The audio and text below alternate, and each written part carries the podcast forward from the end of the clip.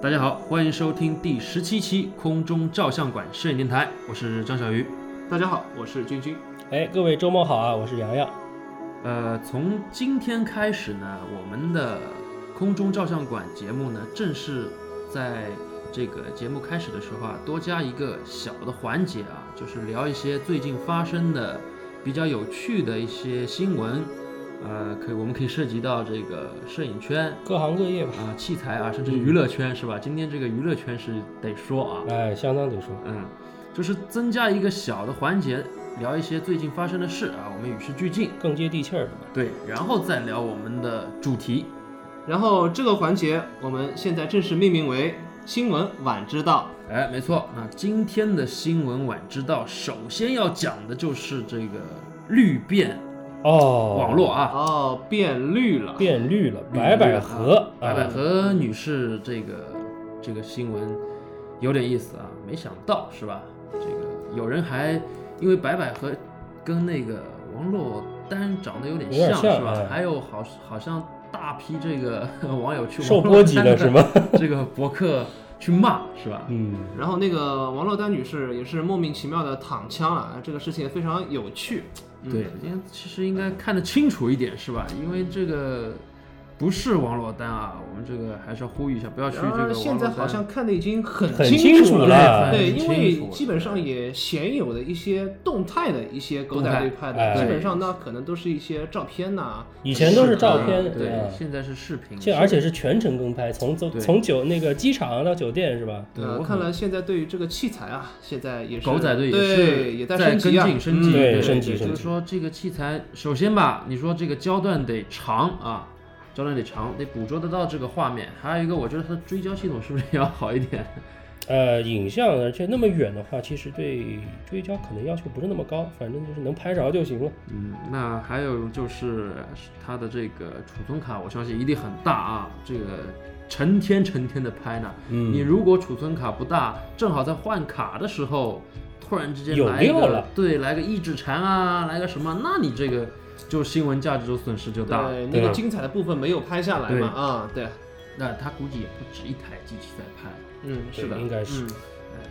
那这个我们可以改天研究一下狗仔队，或者聊一下到底用什么器材、用什么？器材，什么样的对拍摄的一个手法，啊哎，对对，然后怎么去拍那些东对，西，其实肯定是有他们的独到之处啊，跟平时拍法绝对不一样。对，啊，这个应该和我纪实摄影是比较类似，类似的，当然哎，呢，它又不相同，对，但是对你这很即奇妙使你是暴露在这个大庭广众之下，对啊对对，他这个就跟以前的狙击手没有什么区别了。哎你看咱们对那个电影里面看到的狗仔队啊，这种都是藏在树丛子里面，对，甚至也要做伪装，这做个伪装，哎对吧？那这个白百合呢，反正好自为之吧。这种事情爆出来，对他自己也没什么好处。当然是原谅他 啦。我以前还经常听羽泉的歌，是吧？现在感觉羽泉的歌都是绿绿的。呃各自的目的达到了，看来反正就这样吧。然后今天好像又爆出来那个那个海泉啊，海泉好像也很多事儿，哎之嗯海前泉一向都很多事儿的海泉呢，之前就是从来说就不聊家人，因为我以前看过他上哪怕台湾的一些综艺节目，就问到他家人，他从来不说，就家人他觉得跟那个完全是两件事，不说。可是他不说归不说，也是有事儿啊。之前也爆出来海泉有这个小三啊，或者怎么样，最后海泉自己说什么原谅了什么什么，反正乱七八糟啊。反正这个贵圈很乱，哎呀，贵大圈家很反乱正哎，还是迷迷糊糊的好啊，嗯。对对对对。那还有一个呢，今天看到的一个，用这个君君的话就是喜闻乐见啊。啊，喜欢乐见嗯啊，啊！我刚看到一下的话，感觉因为这是前几天的新闻了，那个三星倒闭了。哎，其实不是，后来一看，哎，不是，三星公司怎么会倒对，闭呢？三星不会倒闭的目前来说不会倒闭啊。嗯，但是那个看见那个 S 八也出了，然后反正没人买。没人买，嗯，感觉也是属于喜闻乐见的没人买吧。当然哎，对你后来想，就是反过来去想一下这个问题，会卖的好吗？那他个卖手机卖多少钱？好像不清楚，没好像要没了5000解多过。吧，五千多呃对，五千多的话，它就没有什么反正我是不会买，对竞争力的我觉得那样子不好看。不喜欢，呃，还真不喜欢。嗯如背果后那一手个大火疖子，这有什么好 看的？对啊，那个整个机子的样子，我觉得总看就就个人感觉啊，就像块肥皂一样，就是不知道为什么就觉得像块肥皂，就是不好看。呃，我那天在和洋洋正好在聊那个嗯设计，我说三星那个 S 八出了，那个纵观之前出的那款 S 七吧，嗯然后、嗯，S 7就是那个炸弹是吧？呃就是、那个 Note 七是炸弹啊， Note Note 7炸 Note 弹七，啊呃，对，是那个炸弹，然后那个感觉也是湖边那个的应该嘛。是跟叙利亚恐怖组织这个合联合研制的。伊斯兰之前国是吧？出了那个叫黑莓的那个叫什么名字，真忘了，那个不是 Passport 那一款，那个滑盖的那一款 Prive 我呃 Prive 对，然后我给瑶看，我说哎这款手机设计的确实还不错，因为我感觉是比三星 S 七要长得要稍呃，微其实休我息要个好看人一来点啊说，手机我不希望它做的太过花哨，我就喜欢它方方正正的，甚至有甚至有棱有角的，啊、就我挺是好比较的喜欢有人讲，对，因为以前、嗯自从现在没有了这个好看的以前好看一些大的翻盖机以后呢，直板机现在都是几乎就是主流了。对，所以说直板机上你再要去想一些什么样的，其实也也挺难的啊，也挺难的，因为就这么一个造型，一个屏幕就占据了整个手机的这个大部分的这个比例。嗯，那个说到这个手机呢，那个最近又有个新闻出来，嗯然后大家好像也不是特别的那个关心啊，夏普又出手机了。夏普，啊哎此对夏普非彼啊夏普， 呃，夏普的话，那个自从红海控股了过后，那个日本的话，它自然还保留了一块那个那个当地的一块设计或者是一个市场出个。它设计。对对对，然后是很多东西的话都是发到海外去生产，包括一个设计部门，然后中国中国也有。然后这个曾经与索尼并驾齐驱嗯的日电的一个王牌啊，也是确实是今非昔比的。那么很多业务的话都是分摊到海外去，包括它的设计部门。当然，啊外包在日本它这一块啊，它还是保留了它自己原那个本土啊一个一个一个设计。还呃有当一然些我们相对不那么熟悉的那些小家电业务，肯定还是他啊们，原班人马在做的。对对对嗯对原班人马在做。呃但像这些我们产量肯定不行的。对，像我嗯们其他国内买的比较多的这些，估计都会是原汁原味中国味儿了，就是。呃基本上就是代工，包括我们现在所看到的一个夏普的一个那个电电视机吧。嗯，那除了它可能有一些大尺寸的业界面板还是在日本本土制造，那么基本上在中小尺寸的，呃，要不用的台湾屏啊，要不还是可能用的是三星屏都有可能。那么里面呢，包括一些电子元件，包括一个那个机身的一个设计，可能都是在中国甚至其他国家完成的。然后夏普最近出了一款手机，什么手机呢？也是安卓手机，富士康那个代工做的。呃，我嗯在就是国内工信部的那个网站上看了一下照片儿啊，我的天呐，简直是颠覆我的三 观。呃，那个手机的话，基本上让我的感觉啊，就是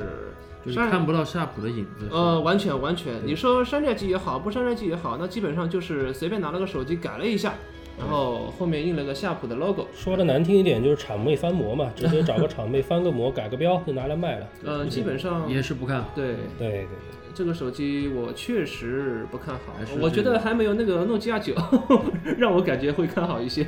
其实诺基亚九的粉丝估计也早就散了。诺基亚还是让它活在过去吧。嗯这个现在诺基亚狗尾续貂还是不要再让我看到比较好。啊，然后那个刚刚说到那个三星啊，嗯三星，对，到底是这个还没说三 星到底是怎么回事？怎么倒闭的，嗯，是吧？嗯？嗯，那个三星那个正式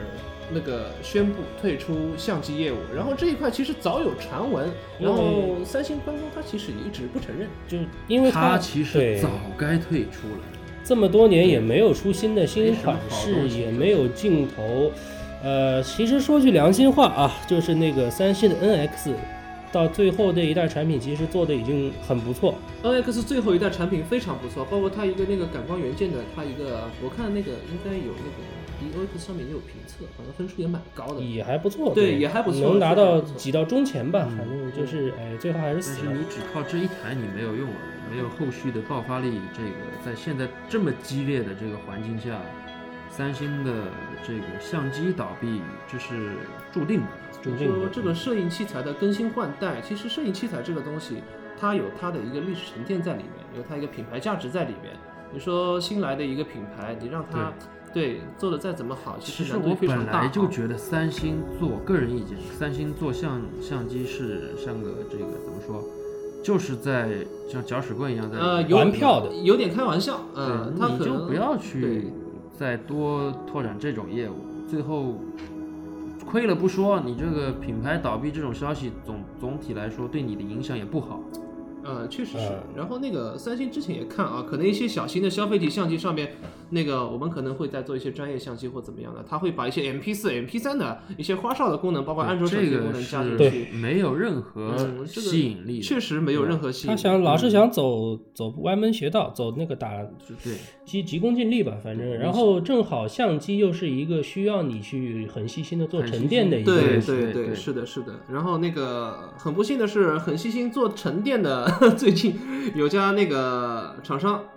突然嗯宾得吗？宾得吗？是那个理光宾得，啊，他俩一家了，现在。嗯呃，对，现在他俩一家，然后是，哎呀，一百多亿日元的一个亏损。然后其实尽管呢公开，他其实也是否认了，也在辟谣，他说可能理光宾得会退出这个相机市场吧。嗯他现在单反业务的话，在日本是排第三名的，紧接着尼康和佳能之后。然而你想，总共也没几个品牌，哎，对对他排第三名，日确本实市场很大吗？？日本市销量场也能有不多行，大呀？对对吧？对。所以你再看接下来这个就是佳能就不一样了，呃，对吧？这个佳能就获得了这个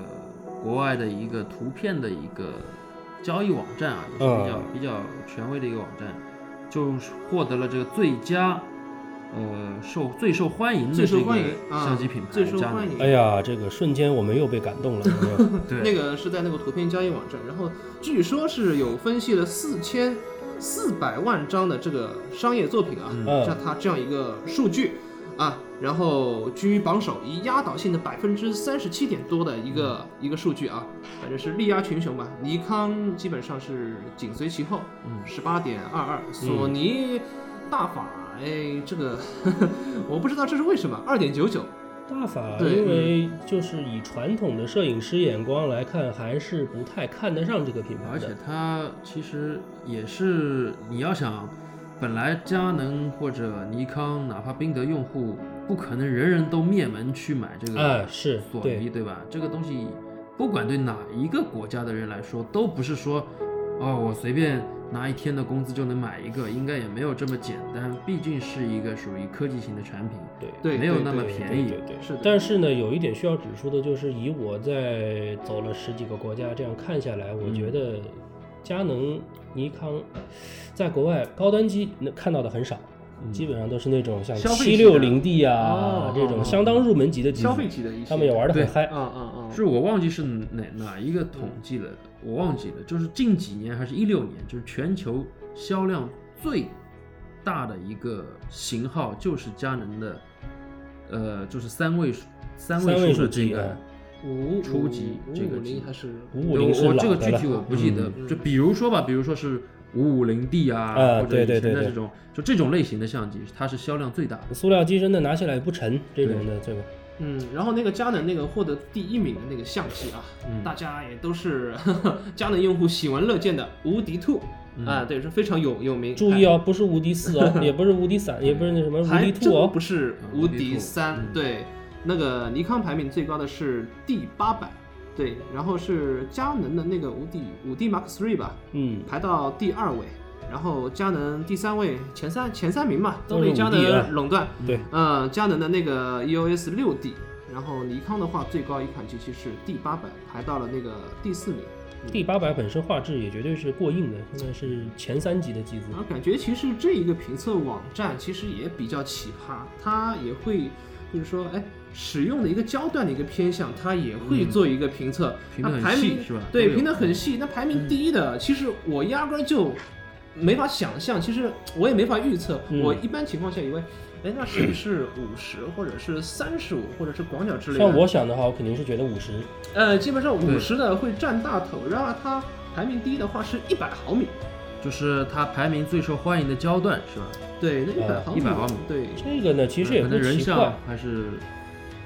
那基本上是偏近人像，或者是偏近一些中长焦的一些。然后第二名的话是那个五十， 50然后对，哎紧随其后。然后是那个最受欢迎的那个最优的一个光圈呢、那个是 f 八。那么 f 八知道大家知道拍什么？一般的话是拍一些小城市的一些风景啊，风景会对比较多一点。那么纵观这个，洋洋也知道那个五百 PX 啊， 对，大概二十张照片里面有十八张都是那种高动态范围的长曝光照片，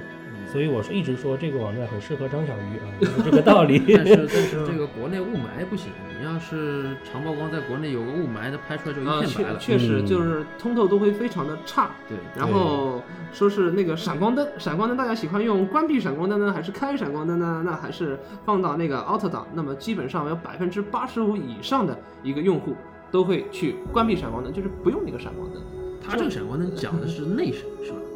那不基本上，嗯，应该应该怎么说啊？就是说，我觉得应该不是，嗯，应该不是，应该是一个综合考量吧。那那嗯肯定，因为如果是内闪的话，可能我觉得应该是放到自动的人可能比较多，因为你要想，如果是外闪的话，好多对人都没买啊。它这个它关闭对是，我不知道他是说不装还是说没有。它自动的话，他说他说是一个 use，他说是一个使用，然后放到 auto 档的话，一般情况下只有百分之两点零八，那么基本上还是、我觉得这个网站还是针对一个比较一个专业客、嗯专业专客专业用户嗯对吧？发烧友那或么者基本专业级的上我们都不会放到这个 auto 档是吧？对我是然肯定后关掉的，因为我呃内的闪我基本没有怎么用过。 我的机子压根儿就没内闪。对对对对对，呃专业机都没有内闪这个东西。其实这个东西有没有，其实对我来说其实也没有太多的意义，但是有时候啊应急的对时候、难得会去用一下它啊，对对对对怎么样一对，个情况？然后排名 number one 的那个快门速度嗯一百二十五分之一秒，嗯这个一百二十五分之之一秒，这个大家都很喜闻乐见，基本上也能达到你闪光灯普通闪光灯一个同步速度啊，对或者是普通的一个运动一个对状态啊，你基本上都能清晰的捕捉到，对对吧？嗯，所以还是一个相当针对于风景的一个感觉。对对对，是的，然后这个网站评选了佳能啊，这个最受欢迎，这个其实也是没有什么可以质疑的。支持老本嘛，对也可以的。那接下来我们看到索尼啊，又另一大品牌，索尼又有什么新消息呢？索尼呢肯定会有新消息啊，索尼没消息，那才怪了，是吧？ 那个先是说，就是它可能会在未来的几周内发布又发布新机子，嗯但这次可能会是摄影器材，就不是不是，就是摄像器材摄。像，嗯，就是那个专业的像电影级市场那种器材。那么对于咱们这种普通的消费级拍摄市场的话呢，索尼最近好像在忙着出很多的那个，它相机内是可以装 APP 的嘛，它在它在出很多的 APP。哦，那嗯个相机可能将来的路线，它可能就是一直可以走一个，就是说相机内部处理呃，他对可吧能啊想的就是你尽量还是只要带着相机，嗯就带一个对脚架对对出门就行了对。啊这个其实是非常好的。对，它出了两个 A 两个 A P P，一个是叫平滑反射，一个是叫数码滤镜。呃，它们俩的功能呢，其实就是模拟 N D 镜嗯哦和中灰滤镜这两个功能。哦呃，样张我也看了，哎，效果确实很棒啊， 就就像真的是用物理滤镜拍出来是一样的。啊哎，它其实就是做一个预设嘛，你就是对说预设，你选一个，如果是 N D 八或者是 N D 四，你放上去，它你用那个快门啊，它确实会达到这样的一个效果。嗯而且我看它的啊演示效果呢，它的那个演示录像呢，就是它的内部可以调节灯参数非常多，每一个区域的白平衡，然后它每一个区域的曝光的那个时间什么什么，全部都可以，你能想到所有东西都可以调，还可以自己做预设，把它保存起来，下次直接调用你的预设来做这个拍摄。对，这可能索尼在软件方面呃又是一波黑科技，又是一波黑科技是吧？但是呢，也有一个弊端啊，就是它收费吗？很贵的啊，多少嘛呢？呃，三十美 金， 这这这确实也蛮厉这害，还是单独一个，就是数一码个一个啊。数码滤镜的那个售价是三30十美金， 30美金呃，那个平滑反射多少钱我不知道啊，哦哦，呃，换算下来就两百多人民币吧。嗯嗯嗯，这个如果是索尼就是说，粉你的话买还了是这个会索尼买这个相肯机定会，买你要用这个功能，你还得对掏钱，还得掏肯钱定。会买的，呃应该是肯定会买。说这句个说句实话，两百多你可以买一个电脑上的 Lightroom，你买个正版书机，说不定也够了，对吧但？是你这个不一样，这个到底是在机器上完成。如果对我来说能够在机器上完成我所有我想要出的效果，嗯那我绝对不那上它电那脑。它还是值的，对吧呃，它但绝对是是值但是我看它整个演示流程下来，我首先感觉到两个字：繁琐。繁琐，那可能特别它以繁后琐也会升级到，比如说一些预设啊，呃，或者说对这个就像用电脑上的这种对滤镜啊对对或怎么样，未来肯定是咱们都是各种假设都可以，但是目前来说就是繁琐但嗯这，个非常思不路方是便，很思路好很对好吧。思路很好。呃，但是呢，就是你想啊，就是你在现场你要调的话，你可能就会把最佳的拍摄时机错可是过他掉这个了。不能就是说拍完照片以后我在后期调吗？还是说他一定要在拍摄之前调？不，它这个是这样子的，就是它它这个软件最大的好处是什么呢？就是它拍出来以后合成出来的不是一张 JPG，而是一张 RAW，、嗯，等于就是你你哪怕当当时觉得就是效果不好，你反正是张 RAW 吧，回去调也可以。对，啊，那就是说它后期的处理的空间会很大，那完全可以，啊就是对我拍摄之前什么都不调，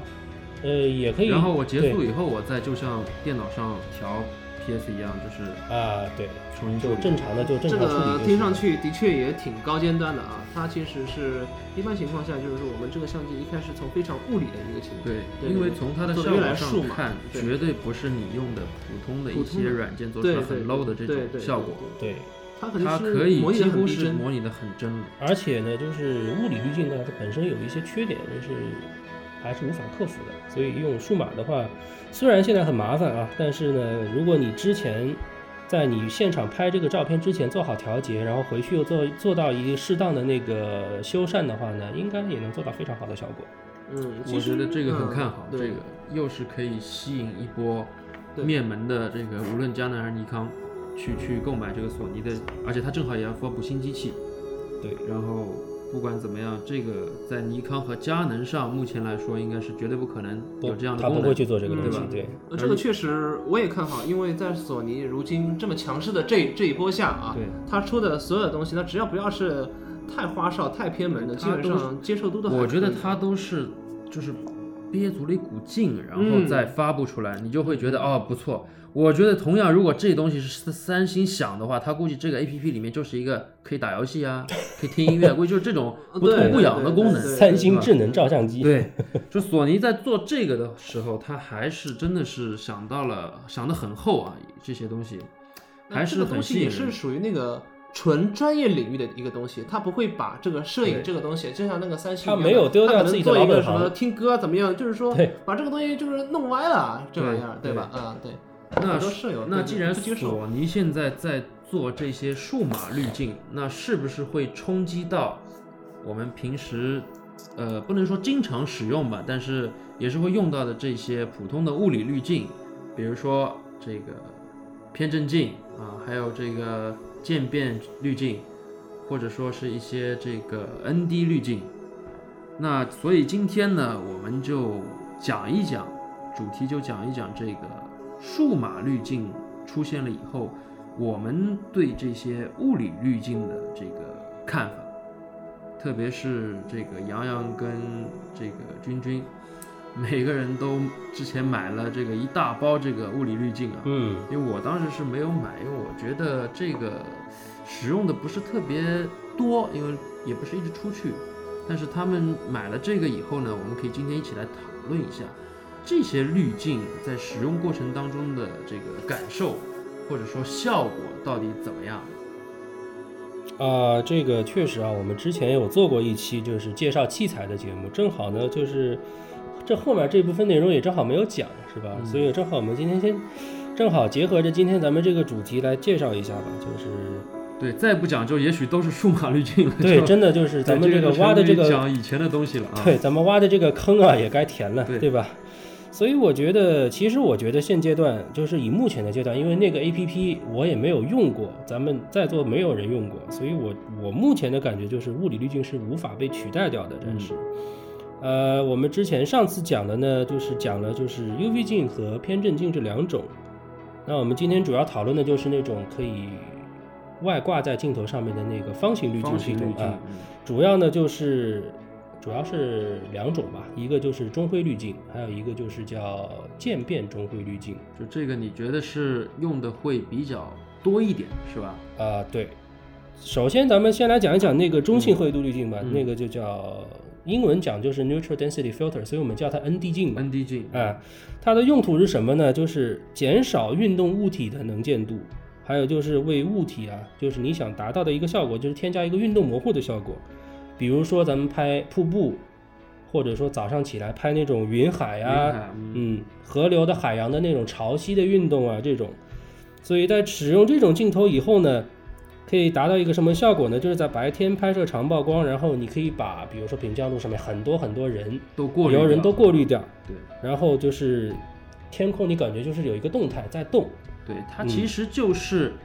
说的白一点啊，其实就是把白天变成了黑夜晚上，对吧？啊如果对你不用这个滤镜，我用一个长曝光，那你这个照片就是一片白，因为进光进去的光线实在是太亮了。那我把我们把这个光线给降低了，嗯，降到比如说三秒，正好是一个正常的曝光。那这样的话，人里面的人或者一些这个走过的这个车车流都会正好过滤掉，过滤掉造成让你在明明是人来人往的，比如说一条街道上看出来的效果是空无一人。对，也能拍出一个就相对纯净的一个街道的感觉吧。对，那呃如果是天空或者说流水，那就就能拍到这种就是慢那门效种果。像丝绸一样的那种啊感觉。呃，ND 镜呢，它是分级别的，就比如说就是从 ND 二开始，这个很少，基本上没有、没有嗯就就是是这种产品，是 NDR 是不是就是效果几乎就基本上没有。没什么效果，对是吧？估计特别讲究的人会去用到。 ND 二的话，基本上你缩小一点光圈，基本上你去处理这样一个事物问题也不大。对，现在因为现在基本上已经被淘汰掉了，因为这个现在数码嗯可数能码当时技也术是技也术原因，对是吧？嗯对，因为就是那个当时胶片时代嘛，就是宽容度什么的，就是有限制，所以它会出这些东西。然后那个 ND 二的话，现在基本上是作为一个滤镜的一个覆盖，如果你还缺一点，那你就可能再加一块。对对对作为一个对滤镜的一个叠加来使用。那基本上的话，我们单起点片还使是用是不怎么对，有基。本上单片使用的话，还是从一个 ND 四、ND 八开始。对，嗯对，这种呢，就是它每一集它的光圈的大小都是等效的，就是在缩小，在缩小光圈，同时呢减少它的曝光量。呃，我们最常用的啊，就是有什么呢？就是有 ND，它这边有 ND 四，但是我们更通通常来说的呢，就是 ND 零点三、零点九、一点二这样子。它每一的光圈呢，就是每一级就是零点三到零点六，它这个光圈就会缩小一级，然后零点六到零点九，就是说又是一级，又吧是一级光圈。对，就是说，但其实我觉得，呃，如果是这样说的话，那是不是 ND，比如说四、八、十六这些，其实你说我缩小一点光圈，其实，呃，这肯定不是用来拍慢门，我感觉啊对吧？对，就是说这个跟缩小光圈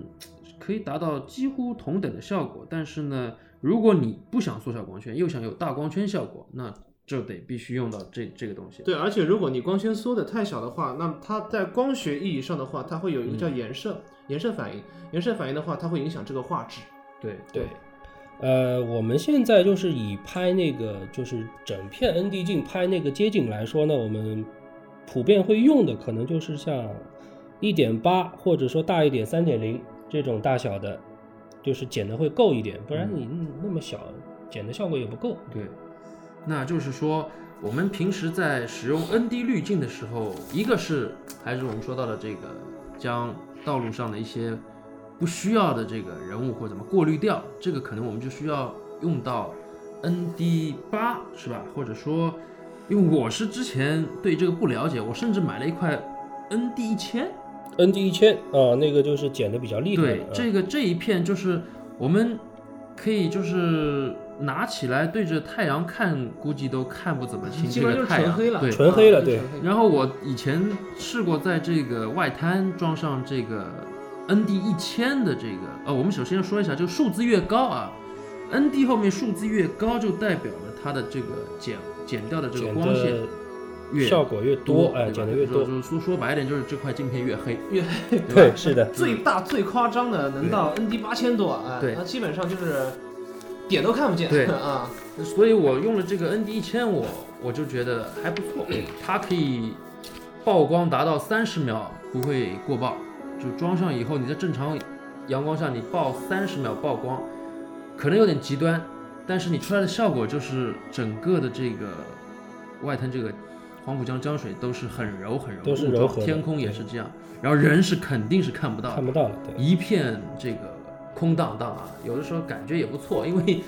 中国在中国，你想在一个景点拍出没有人的这个效果，几乎是不可能。所以说，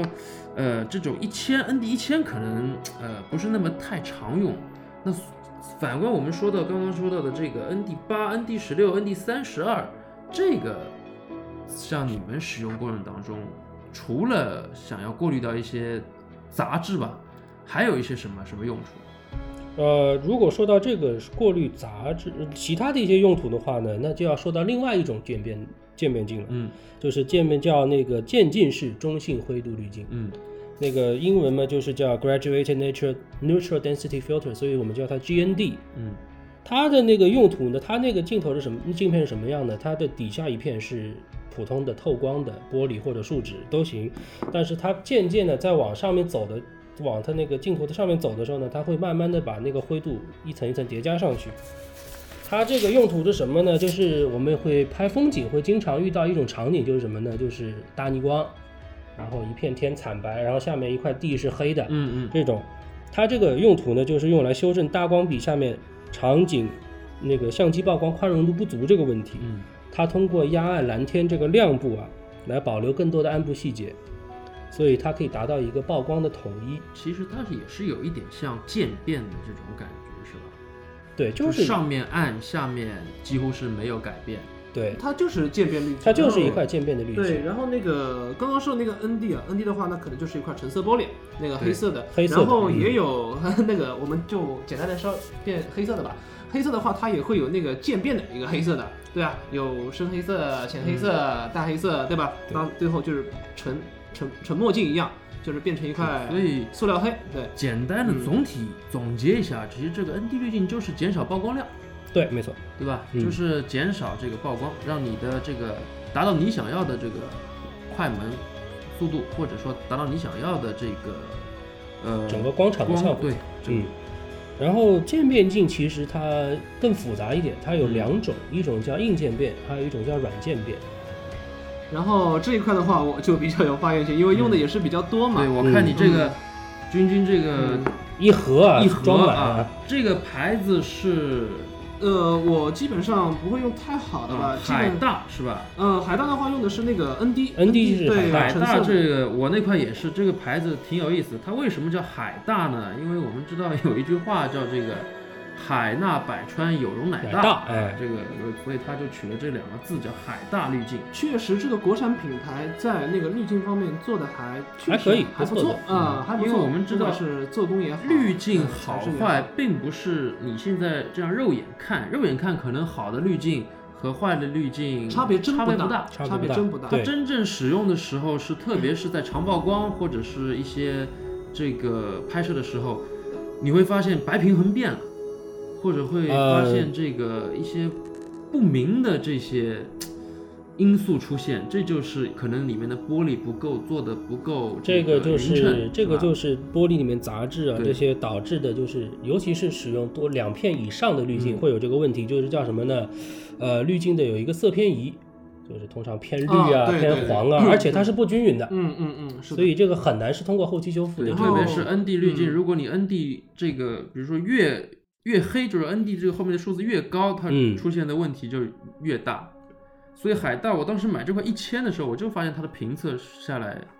影响不大，所以这个我其还实它 ND 的数值越大，这块滤镜的它一个品质就越难做，对对越难对做就所以越难那把一控块滤镜就好像花了我好几百块钱。呃，正常，正一常般情况下的话，材质会比较好的话，我们会用一些光学玻璃。然后光学玻璃的话，我们对大家知道知道有很多厂商在做这个东西。对那么海带的话，这是一个国产的，确实目前来说的话，在国产里面性价比啊，品质什么都不错的还，做的嗯，都还因为不我错。呢对没有去想玩这个，我只是好奇，所以买了这个。但我买的呢是跟这个 UV UV 镜一样，就是呃，圆形悬在镜头上，但是这个嗯君君这一个呢是完全是方形的这个滤 镜，前面需要装一个架子啊，嗯然后它架子呢是可以呃接受不同的口径的这个镜头，然后呢把这个方形的插片滤镜一片一片插在这个架子上，达到你想要的效果。然后那个先说一下这个，因为我也有很多种类的，先说一下我有两种种类的。那基本上现在市面上就这两种种类的滤镜，一种是光学玻璃的，还有一种是树脂的。嗯那么树脂的话，就基这本个上跟比眼较镜差不多是吧？对你这对个对对没错甚至没比较错廉价一点嘛，是吧？然后透光性肯定没有那个光学玻璃那么好。当然，平时如果出去玩玩啊，就就不是特别专业的，怎么样嗯的，对吧？用到一个树脂的，确实也够玩了。嗯我几块树脂的渐变都是买的那个高尖的那法高国尖品牌，对法国品牌，那确实啊，这个法国品牌做工好像一点都不法国啊。嗯，这个反正感觉国产的，我任意买任何一个品牌，感觉都还比它还做得好。呃，嗯，这种感觉就是什么呢？高尖的原厂的托架做工还没有国内的一些可能不知名的那些做 的金属的那种质感还要好。呃，确实，对吧我买高尖这个托架的时候，他送了我一个国产的，国产的确实要比它好数倍都不止，而且是金属的。确实，那个当然，那个高尖它那个托架，我那个托架很有趣，像血滴子状的，哦，它是是可调的， 对是吧？可以调的。然后我是买的是八十三的那个口径的那个滤镜嘛，嗯嗯我是方镜嘛，然后配的那个托架差不多也是这样一个尺寸。嗯那基本上从八十三以下的这样一个尺寸的一个镜头的一个大小嘛，对吧？直径一个大小到更小的它都能拧，因为它有三个小的那个角，可以改变定位嘛？对嗯对吧当然感觉如果拧的不是很紧的话，它也会松落，其实安全性不是特别的好。风一大就不行了，我感觉。嗯，对，然后我也有那个渐变的，渐变的话，那个硬渐变、软渐变都有。那么日落黄昏的时候，那么我我们会用软对，渐我就变想啊说什么叫软件变，什么叫硬件变？啊，那这个解释一下，软渐变的话呢，就是说，比如说你拍落日是吧？嗯你要用一块落日黄的橙色的一块渐变的滤镜。嗯那么软渐变的话，它是从一个深色的橙色，嗯，慢慢的过渡到一个淡色的橙色，但最终还是一个橙色还是一的个这样的一个效就是果。说整个这一片方形滤镜，你总体来看，这一片就是橙色，只是上半部分是比较深，下半部分是比较浅，对对对对吧？对，这个是软件嗯变。软渐变对。呃，软渐变呢比较适合什么呢？就是那个亮部和暗部它那个不规则的衔接比较多的，就分界不明显的。嗯就比如说像城市里面拍高楼啊这些乱七八糟的，或者说群山里面也是高高低低嘛，所以就是它过渡的有一段过渡，就是这样显得不突兀。然后它那个色彩取向的话，就是按照这个镜片，它那个渐变是什么颜色的，嗯拍出来就这个色彩取是偏就是橙色，是吧？对向。对对对对，那你用一块软渐变的蓝色，那用的人相对还是会比较少，那么基本上就拍大海了，是吧？嗯嗯如果你就是拍普通的天空下面的绿色的草原，你用软渐变的蓝色，那就不适合了。对，对，那个草原的蓝，那个下面的那个草原那个草的绿色，它就会变色了，就会对不总自体然。来说，软件面对是偏向于整个画面的颜色，就是原始画面这个颜色应该是差不多的这种景象，对，对对然后去调整它的这个宽容度，对，或者调整它的这个高光，把它降低。对嗯，那可能的话，我还可以在软件片上，我可以叠加一些，就是说我的 ND 的一些嗯渐变，有很多种对玩法对对玩法很很多多种嗯玩法。然后呢，硬渐变，那么嗯我刚说到硬渐变，硬渐变的话，最多的一个使用的啊还是一个蓝色的硬渐变。那为什么呢？那可能天气今天不大好，那个天上云也没有，嗯天上也灰灰的，那我想把它变成一个蓝天，那就是蓝色的硬件面会用的比较多一点。就像我刚刚所说的一个草原，那草原可能天也不是很好，下面的草岛是很绿啊，啊加块蓝色的硬件面，哎，蓝天、绿草、白色的小羊，那会很漂亮。但是它这个蓝色不可能很深，是吧？呃，也要看它蓝色的话，也会分几个档次嘛。有的是那个深蓝色，有的是淡蓝色。那我还是比较，我买的是一块那个比较中性的，嗯一，所块以这个比较其自然的实对真的要玩好，还是需要一定的经验啊，使用使用经验，不然的话可能一开始会束手无策。当然，嗯其实这个渐进式就是这种 GND 的滤镜啊，嗯还有一种叫什么呢？反向渐变，就是它比较适合什么呢？就是拍日落日出，那个太阳在画面的当中，画面当中是最亮的。啊，哦，对的，是的，反向渐变相对比较少，嗯比网较上买少的会比较少，嗯有几个品牌在做，我看国产品牌好像也在做，价格买了好像还行吧，也还行啊，对也还行啊，但是呢，也不得不说啊，就是这个这一整套渐变的那个灰烬也好，你说的那个蓝色、橙色也好，呃，慢慢的，也就是因为因为现在数码相机本身的那个机身那个感光元件的宽容度越来越好了，对你可能用一个 HDR 就够了，对，就根本没有必要用这些东对西嗯因。为是以的前你拍一张照片，在高对比度的这个环境下，你天上顶着太阳，这蓝天明明是蓝天，但是因为光线很亮，对，那么你在快门很快的速度情况下，确实能拍到蓝天，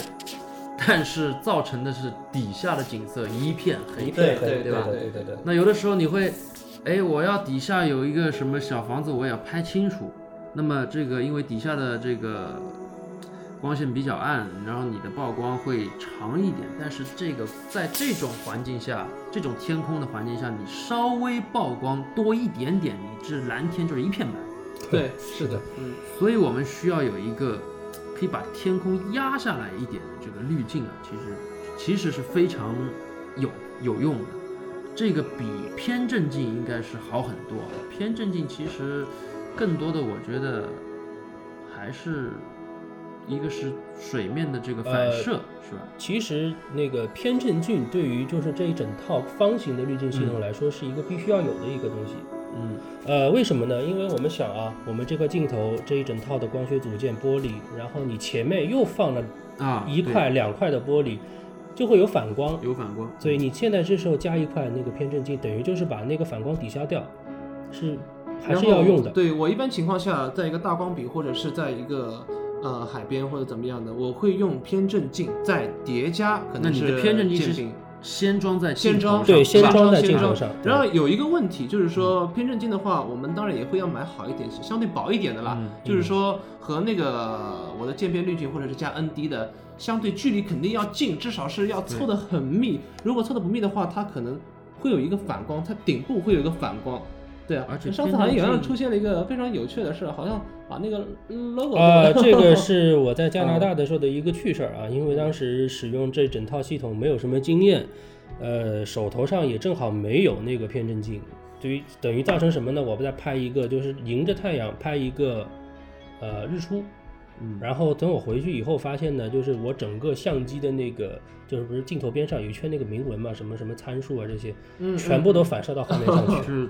就是镜头上的参数通过镜头前面这块滤镜滤镜反射再到反了射回来镜头里对，面这就是一吧个什么效果呢？我这里有一个很漂亮的路易斯湖，然后我这个画面上写着蔡司、唢 呐、T 星，然后什么对嗯十六到三十五、F 四，然后什么什么的啊，所特别以的。加一个偏振镜开来是又是有必要的啊。这有偏振必要镜对其实，因为偏振镜就是 CPR 镜嘛，哎，对，就是说当时很多人朋友就是说买 UV 镜的时候，有的老板会推荐说，要不要买个偏振镜啊？有什么用啊？有什么用？就是说偏振镜可以把蓝天变蓝。变蓝，就这一个说法是非常不负责任的，很也荒谬是非常业余的一个说法。其实偏振镜并不是说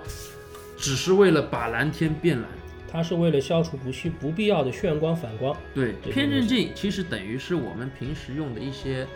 墨镜，就是说你有的时候如果没有偏振镜，你在湖面上看，也许是看到你的倒影，但是装了偏振镜，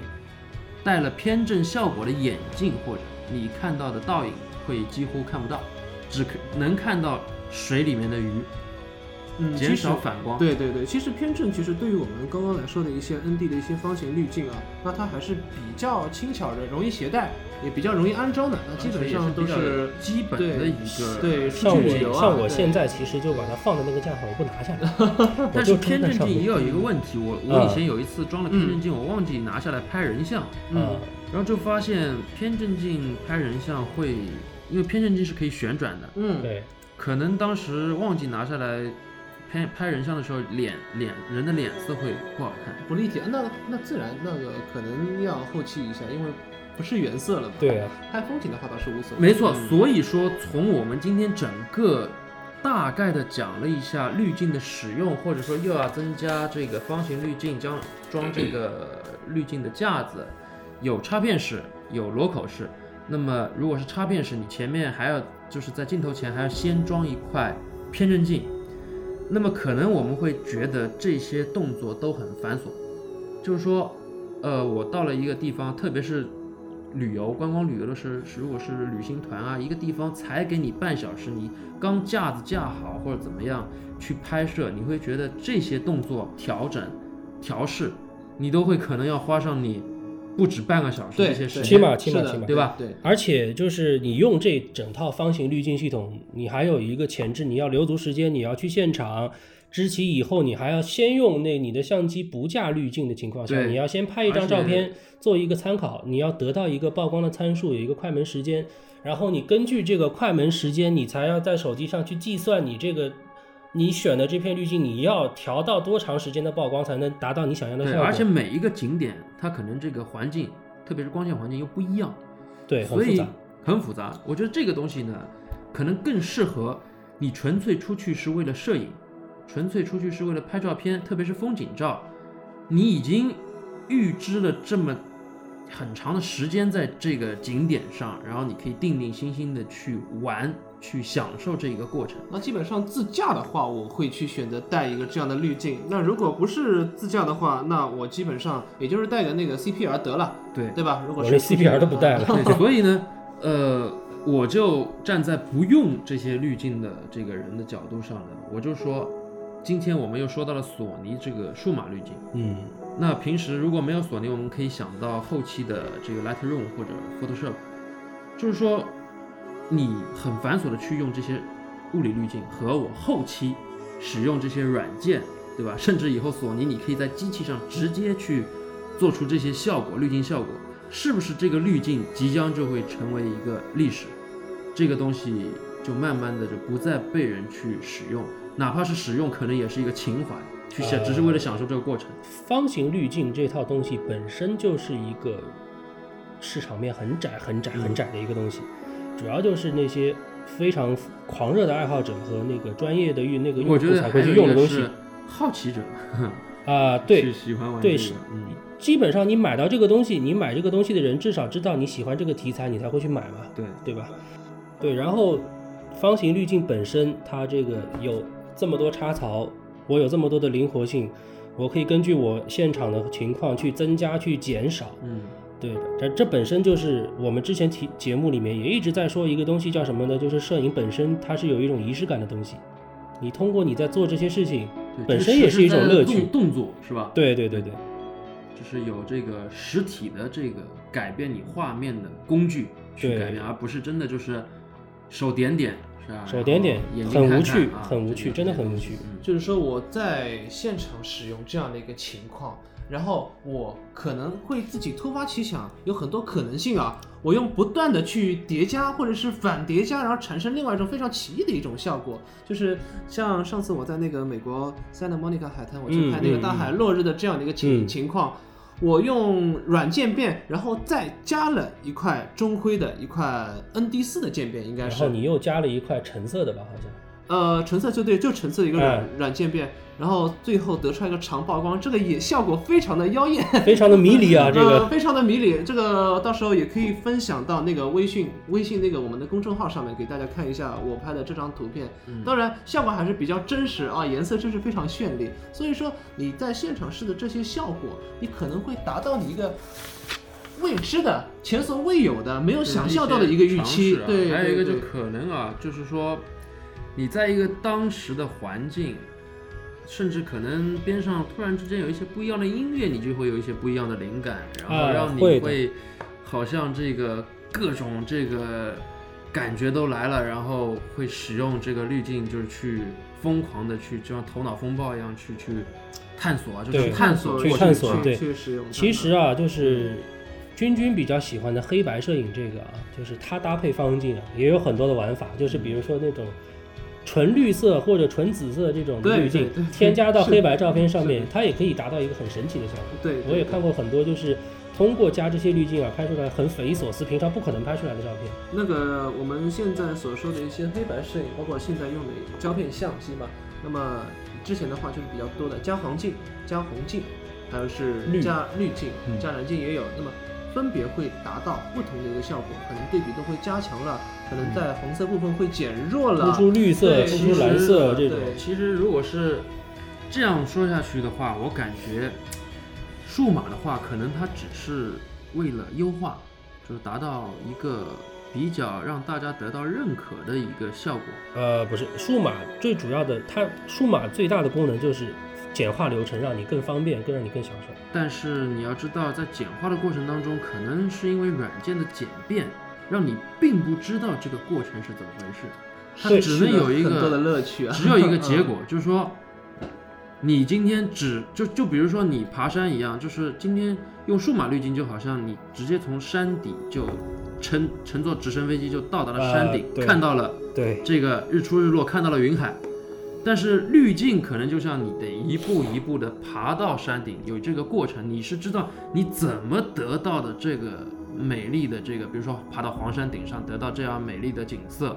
这有一个探索摸索的过程。对，沿途也会有很多对风景啊，对啊吧？很甚多故至事也可以学习嗯到，比如说一些别人的作品，你经验足了以后，你一看就知道他使用了是一些怎样的滤镜方式，或者说怎样的这个镜片。那如果你经常使用数码这种快捷方式呢，可能对你来说只有一个你想要的结果，可能这个过程不是那么明显。当然你，你用 Photoshop 的时候也也是有很多过程，增加这个增加那个，但那个所有的都是数码的，都是一些数码的曲线，这就是吧？和一些一些拉这个颜对色，可是没有实实在在的在镜头前面架了这么几块可爱的玻璃。 对对，这个是实实在在，这玻璃什么实实颜在色对对装进对去，然后出来什么景色，这个确实是一个需要耐心，需要。呃，也是还确实是需要喜真正的去喜欢这个东西才会去使用的，要去琢磨，对，所以看来和数码还是有比较大的区别，虽然可能最后的照片可能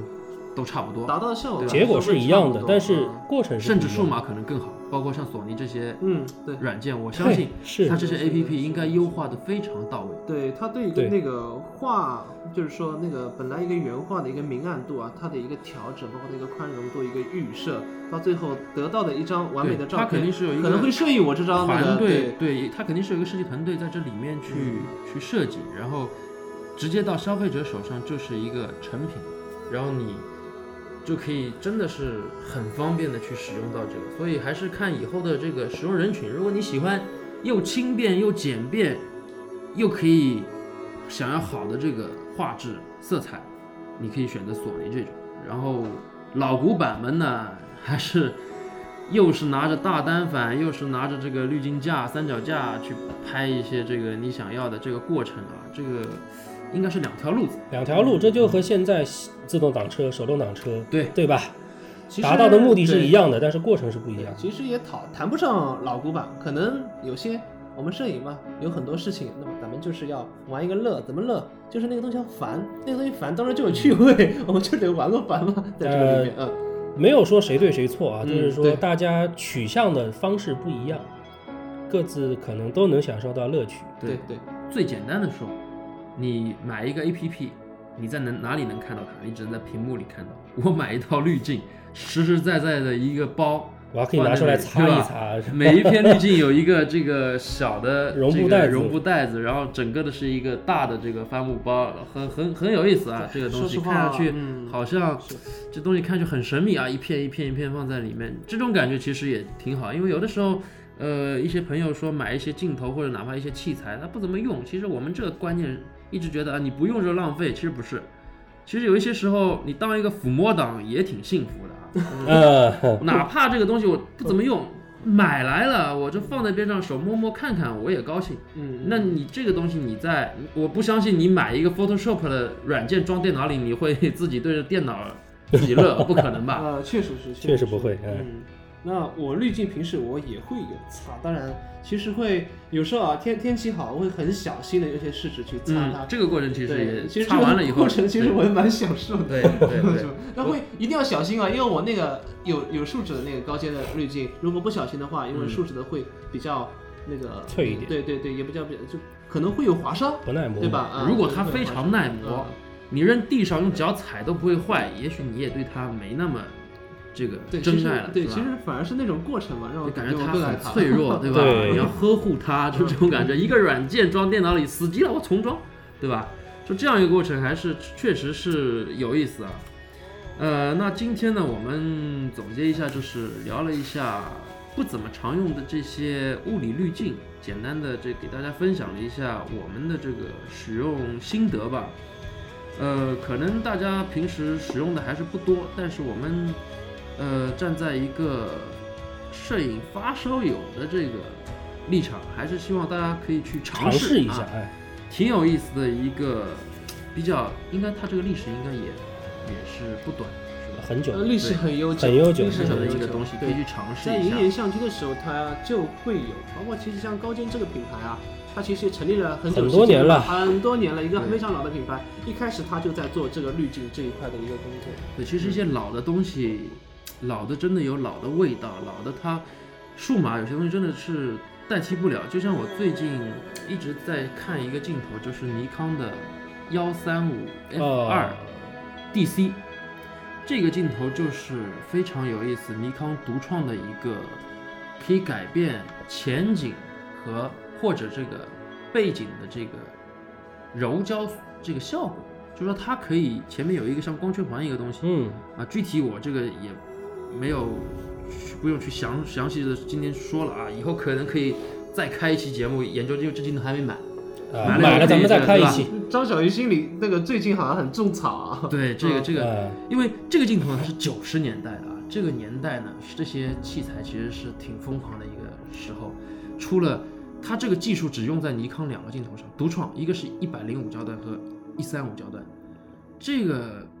它这个效果完全是靠镜片之间的这个转换，不是靠什么数码，这完全不是，完全是光学效果。哦呃，这确实也挺有意思的，你可以这去试试。说起来这它就以很前就是用在嗯胶片上会非常效果好，但是数码呢，现在你知道后期啊或怎么样啊，就是其实数码真的有的时候挺可恶的，就是一下子就把我们以前可能老一代人辛辛苦苦发明的东西给给覆盖掉了，就是以前可能花了很久时间去研究的，这里面有多少科技含量，就是说通过光学知识啊，通过什么去研究的东西，哎，一下子有了数码这些东西就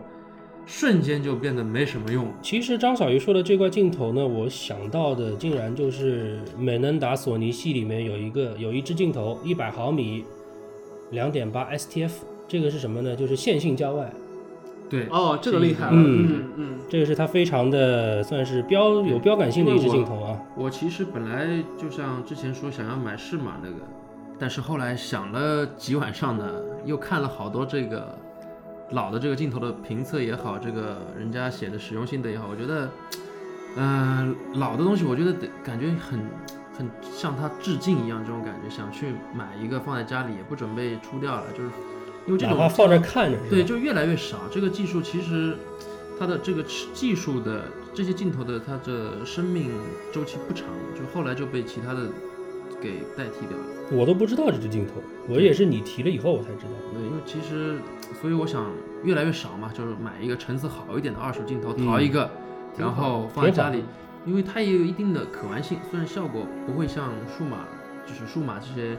改变这嗯对对些对虚对化对那对那么对严重，对但是没错它它是真的实实在在的是靠光学技术来来来去改对变的这挺些好线性挺交好换。啊我也想看看你到时候拍出来的照片是怎么样的。嗯等等你买好了以后，咱画质们肯定是咱挺们好的单开一期啊节目慢慢讨论啊，对行，那这个咱镜头不们错这个坑，张小鱼自己挖了，自己挖好了嗯咱们反正把它往下推就是了嘛。对对对，那看来张小鱼要收集老镜头了，看来我也得去搞搞看有没有一九八二年产的高尖的那个滤镜啊。嗯，这哎呀那那你得发去霉哪了里吧淘呢？哎呀，闲鱼上估计没有。这个估计得真的要去法国了，这个我我建议你上易贝上去看一下，哦，说不定有发现的。嗯，估计会有收获啊。嗯，说不定会在这种装了这个滤镜以后，拍出了一九八几年的味道啊，氛围啊，嗯嗯，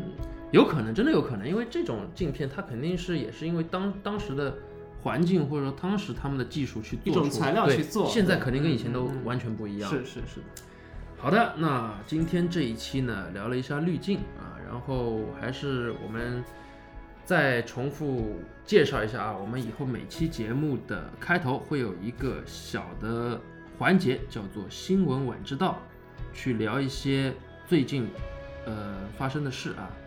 主要是我们可以聊一些摄影方面的器材啊，然后主题方面的，当然有这种，比如说这个白百合这种， 实在是吸引眼球的这呃种娱乐性的，是我们也可以聊聊啊，出来探调讨侃一下嘛。对，嗯嗯嗯，OK。呃，我们也会近期应该会去做一个这个栏目的小片头，然后我们其实整体节目的片头也要考虑去要做考虑一一个啊。下哎我们其实在商量着用，比如说歌曲啊，还是用我们唱一首歌啊，还是我们呃写一点这个片头的这个开就是开头文稿的吧文稿对，这个慢慢我们都会完善起来。嗯，我们做的这些事呢，都是有，你说成千上万的粉丝不算啊，但是我们现在目前也是有一定的这个粉丝的支持啊，嗯对，鼓励着我们去更好的完善这个这个节目。呃，还是非常感谢大家呃收听，每周都会花差不多一个小时左右的时间收听我们的空中照相馆，非常感谢大家支持，也因为有的时候看到别人的留言，一些听众留言也非常认真去回复，我们都会非常感谢大家。呃，本期节目呢，我们今天就录播到这里，然后下期节目我们再聊一些其他的好玩的事吧。下期节目再见。好，感谢大家，下期节目见。哎，各位周末愉快，拜拜。